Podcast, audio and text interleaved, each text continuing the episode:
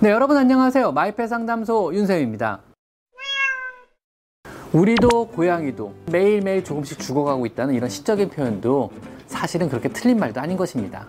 집사와 트러블도 이 시기에 주로 많이 일으키게 되고요. 가장 많이 놀게 되는 활발한 시기이기도 합니다. 서서히 별다른 증상 없이 노화가 진행되는 시기이기 때문에 매 6개월마다 건강검진할 것을 권장드리는 시기이기도 합니다. 자, 모든 삶에는 끝이 있습니다. 슬프지만 사실입니다. 우리 고양이들도요, 종국에는 수명의 한계를 맞이하게 되고 결국은 죽습니다. 이건 어쩔 수 없는 거거든요. 우리도 고양이도 사실은 매일매일 조금씩 죽어가고 있다는 이런 시적인 표현도 사실은 그렇게 틀린 말도 아닌 것입니다. 오늘은요, 성장기, 성묘기, 중년기, 시니어기, 노년기 고양이의 각 삶의 단계별 특징과 관리 요령에 대해서 간단하게 한번 말씀드려 보도록 하겠습니다. 삶의 주기를 나누는 기준은요, 전미 수의사 고양이협회 기준을 따르도록 하겠습니다. 자, 먼저 성장기. 고양이의 성장기는요, 생후 태어나면서부터 두 살까지로 대충 구분합니다. 생후 6개월부터는요, 아가의 시기가 끝나고 두 살 정도까지 대부분의 육체적 선장을 끝내게 됩니다. 즉 육체적으로는 완벽하게 성장한 상태죠. 두 살이 되면은요. 사람 기준으로 치면 24살 정도에 해당하는 시기입니다. 가장 왕성하고 가장 육체적으로 완, 어, 완벽한 시기이기도 합니다. 자, 다음 성묘기. 성묘기는 성장기가 끝나는 두 살 무렵부터 6살까지를 가리킵니다. 사람의 나이로 환산하면요 대략 24살부터 40살 무렵에 해당하는 시기입니다. 굉장히 길죠?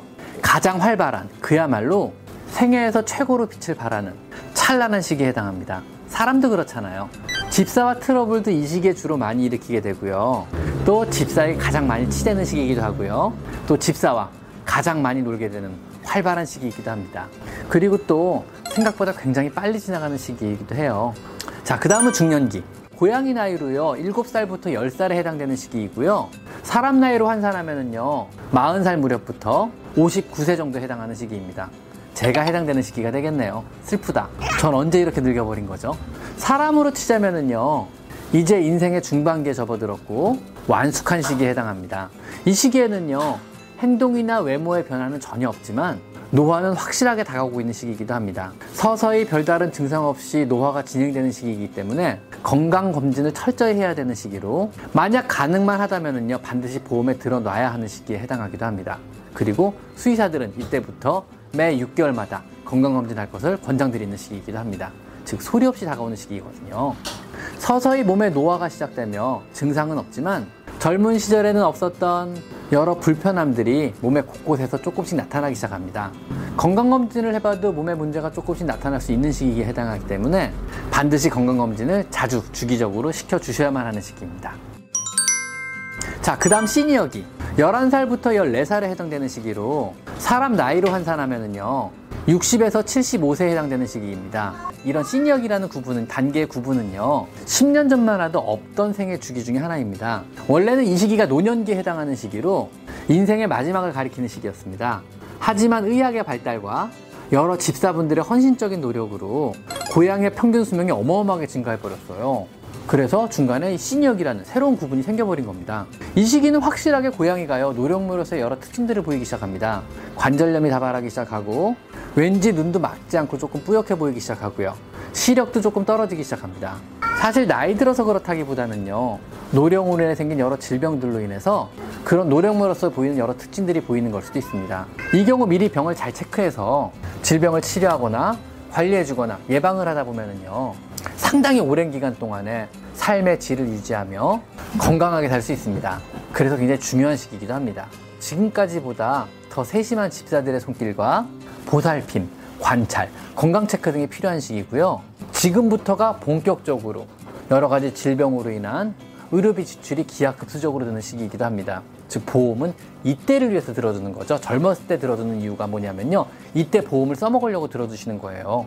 그래서 여러분이 보험을 드실 때는요. 이게 몇 살까지 연장이 가능한지를 체크해 보셔야 돼요. 만약에 보험이 11살까지만 연장이 가능하다 그러면 그 보험은 드셔서 안 됩니다. 본격적인 의료비 지출은 11살 이후에 들기 시작하거든요. 그래서 뭐 늙어서까지 15년이든 20년이든 20살까지 아니면 제한 없이 보험을 연장할 수 있는 그런 종류의 보험을 선택해서 드셔야만 하는 겁니다. 아셨죠? 반드시 액티비트 캣 같은 노령묘인 영양제와 좋은 노령물 전용 사료를 급여해 주시고요. 매 6개월마다 건강검진도 꼭 받아보셔야만 합니다. 혹시라도 보험에 가입된 상태시라면요. 수단 방법을 가리지 마시고 최대한 마지막까지 연장해서 계속 가입을 하셔야만 합니다. 그리고 이 연령대는요, 여러분이 신규로 더 이상 보험에 가입할 수 없는 연령대이기도 합니다. 자, 그 다음 마지막으로 노년기. 15세 이상의 연령을 나타내고요. 사람으로 치면 76세 이상을 말합니다. 그야말로 이제는 장수했다고 생각되는 시기이기도 합니다. 노년기에 접어들었다면요.